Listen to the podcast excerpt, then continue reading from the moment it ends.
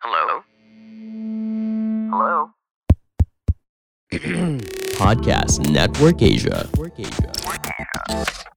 Hai teman-teman, kalau kamu lagi mau mengembangkan podcast kamu tapi bingung caranya gimana, mulai dari sisi performance, menentukan rate konten kamu sampai gimana cara monetisasinya, nah coba deh cek Podmetrics ya. Podmetrics adalah platform yang bisa ngebantu kamu untuk lebih mudah melihat performa konten podcastmu.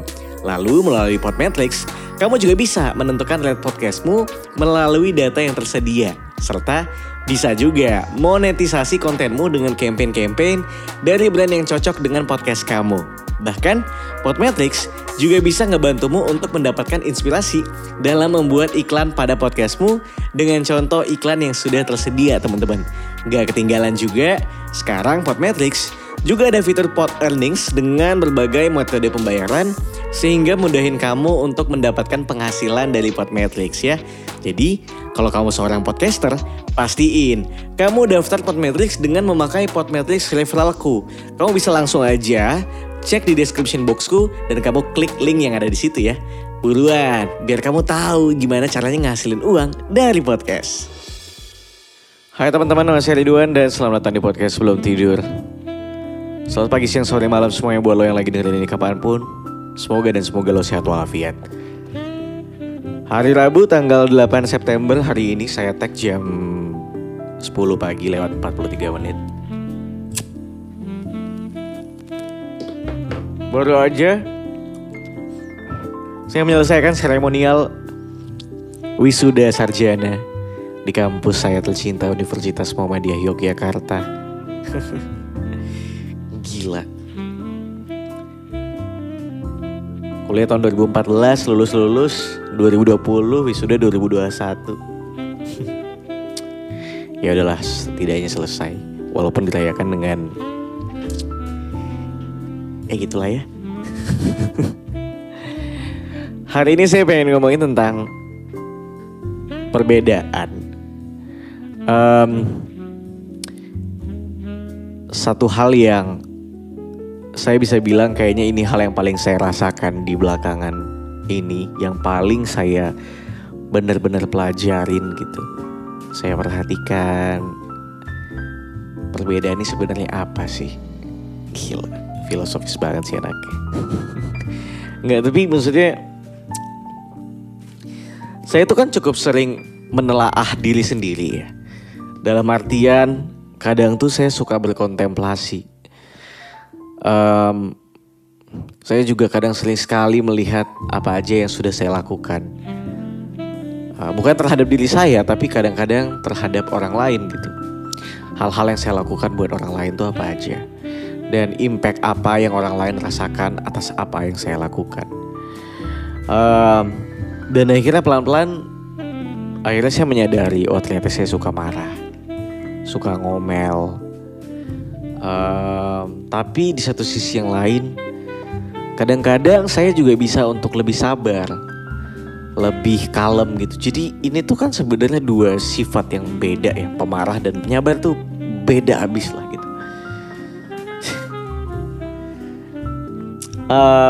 Walaupun kadang saya marah tuh biasanya akhirnya kalau saya udah marah berarti tuh emang buat kebaikan gitu. Saya tuh marah pasti buat kebaikan. Gak ada tuh saya marah gara-gara orang ngomongin saya yang gimana itu, terus saya marahin orang itu, saya samperin, terus saya marah gitu. Saya udah gak pernah kayak gitu lagi. Biasanya saya marah sama orang tuh pasti gara-gara misalnya dia buat ngebuat kesalahan atas dirinya sendiri gitu ya. Bukan buat saya ya, dia ngebuat kesalahan atas dirinya sendiri. Yang mana itu teman terdekat saya, misalnya sahabat dekat, dia ngebuat kesalahan buat dirinya sendiri, saya tuh bisa marah. Marah pun bukan marah yang sampai ngejatuhin dia gitu, kayaknya enggak lah. Marah tuh lebih kepada kayak kenapa, satu, kedua, abis itu saya ngasih solusi biasanya. Ngomel sih, tapi kalau ngomelnya pasti tuh. Kayak saya punya sahabat dekat namanya Nadia, Atar, itu termasuk orang yang sering saya marahin, gak tau kenapa. Tapi kalau misalnya orang lain, temen bahkan, yang gak deket-deket banget juga gitu misalnya, atau mungkin sahabat dekat gitu ya, buat kesalahan sama saya gitu, saya tuh sulit buat marah, nggak tahu kenapa. Lebih kepada nggak apa-apa, iya nggak apa-apa gitu. Banyak hal yang terjadi gitu sampai akhirnya saya tuh ngerasa kalau setiap orang tuh beda-beda. Setiap orang punya sifat dan sikapnya masing-masing yang memang udah ada di dalam dirinya gitu. Cara pandang, pola hidup yang memang sudah terbentuk dari dia semasa kecil dan akhirnya terpahat dengan rapi menjadi dia yang seutuhnya seperti itu gitu. Saya pun seperti itu. Mungkin adanya saya sekarang juga karena terpahat dari kecil sampai akhirnya menjadi saya yang seperti ini. Tapi saya kan tahu ya, saya suka marah. Yang mana saya tahu ini kayaknya dari ibu saya nih, suka marah-marah. Tapi di satu sisi saya bisa berpikir kalau saya kan manusia ya. Saya bisa memilih untuk mengambil keputusan apa saya mau menjadi seperti apa. Dalam artian pun saya berarti bisa memilih untuk menjadi tidak pemarah. Yang ngebuat saya akhirnya mungkin ini yang akhirnya ngebuat saya melihat perbedaan tuh jadi lebih tenang, jadi lebih relax gitu. Makanya ketika beberapa orang bikin kesalahan sama saya tuh nggak gampang marah karena saya tahu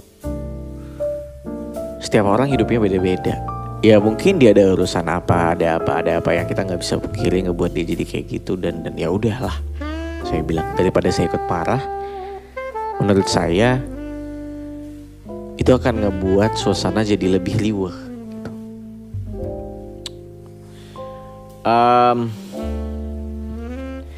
Tapi nggak bisa dipungkiri juga ketika ada orang marah ke saya misalnya, terus saya tahu ini bukan kesalahan saya sepenuhnya. Saya bisa marah juga sebenarnya, marah banget saya. Kalau saya tahu itu bukan kesalahan saya seutuhnya atau sepenuhnya, saya bisa marah balik. Marah lebih besar lagi kadang-kadang.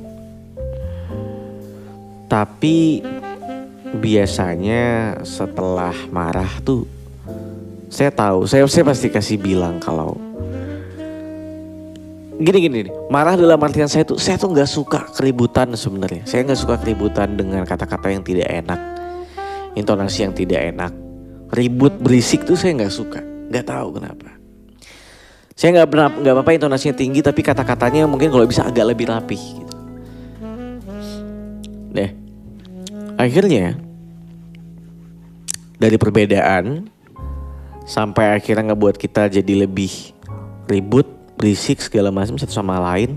Saya pikir ada yang namanya kompromi gitu.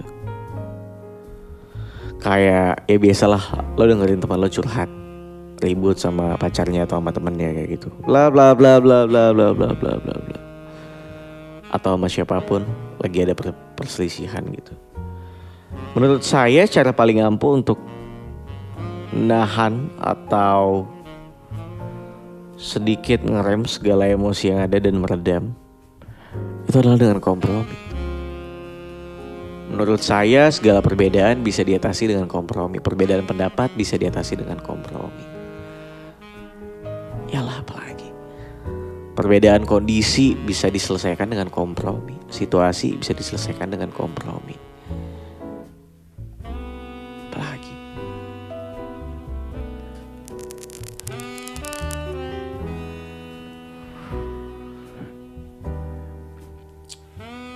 Ngomongin perbedaan tuh gak jauh sama kayak di episode merantau sebelumnya sama Giri, graphic designer yang ngebikin logo podcast sebelum tidur. Dia tuh bilang, karena dia sering pindah dari satu tempat ke tempat yang lain, ketemu orang yang beda-beda, suku, ras, budaya, pola pikir, gaya hidup, cara bicara, cara ngomong, ngebuat dia jadi lebih bisa untuk menghargai satu sama lain.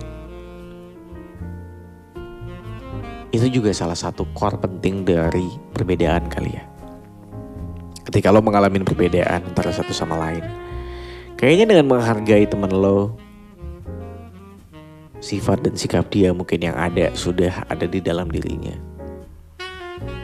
Itu juga sama halnya ngebuat lo jadi lebih bisa untuk apa ya,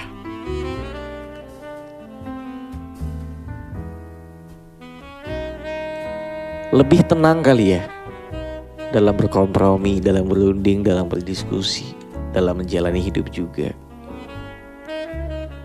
Lebih santai aja gitu rasanya. Mungkin itu juga salah satu hal kenapa aku jadi gak suka ribut lagi kali ya. Kayak ketika teman-teman seusiaku, bahkan ya seusiaku 25 tuh menurutku kayak udah cukup lah ya ribut. Kayak ribut tuh SMA deh. Bahkan yang seusiaku aja masih ada yang ribut gitu kayak, anjing, mereka nih gak capek apa gitu. Ya mungkin di satu sisi aku juga udah capek kali ya.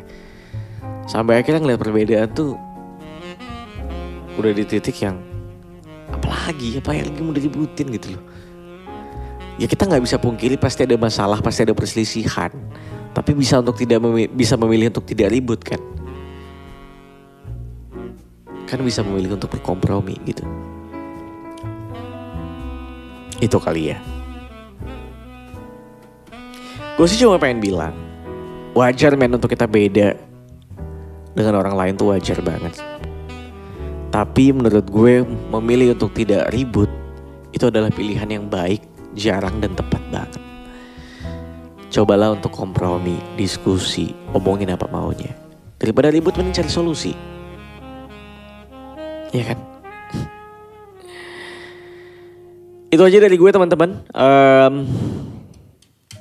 Terima kasih sudah mendengarkan episode podcast Belum Tidur kali ini. Kita ketemu lagi di episode selanjutnya. Kalau lo pengen cerita, lo bisa kirim ke email gue di ridwanhandoko@gmail.com. Lo juga bisa follow Instagram gue di @ridwanhan. Follow juga podcast Belum Tidur di Spotify. Dan jangan lupa juga buat subscribe di Apple Podcast. Anyway, boleh banget kalau lo dengerin di Apple Podcast, kasih sedikit review, cerita menurut lo PST gimana sih, cerita dari sudut pandang lo. Thank you. Sampai ketemu lagi di episode sebelum selanjutnya. Oh iya, gue mau ngabarin. Podcast Sebelum Tidur mulai minggu depan, mulai minggu ini bahkan, mulai sekarang. Akan tayang seminggu sekali aja, setiap hari Rabu jam 7 malam ya. Jadi tidak ada lagi hari Minggu, hanya hari Rabu. Jadi kita ketemunya akan lama, seminggu sekali. Gak apa-apa. Ya udah kalau gitu selamat beraktivitas, selamat tidur, selamat istirahat. Bye-bye. Pandangan dan opini yang disampaikan oleh kreator podcast, host, dan tamu tidak mencerminkan kebijakan resmi dan bagian dari Podcast Network Asia.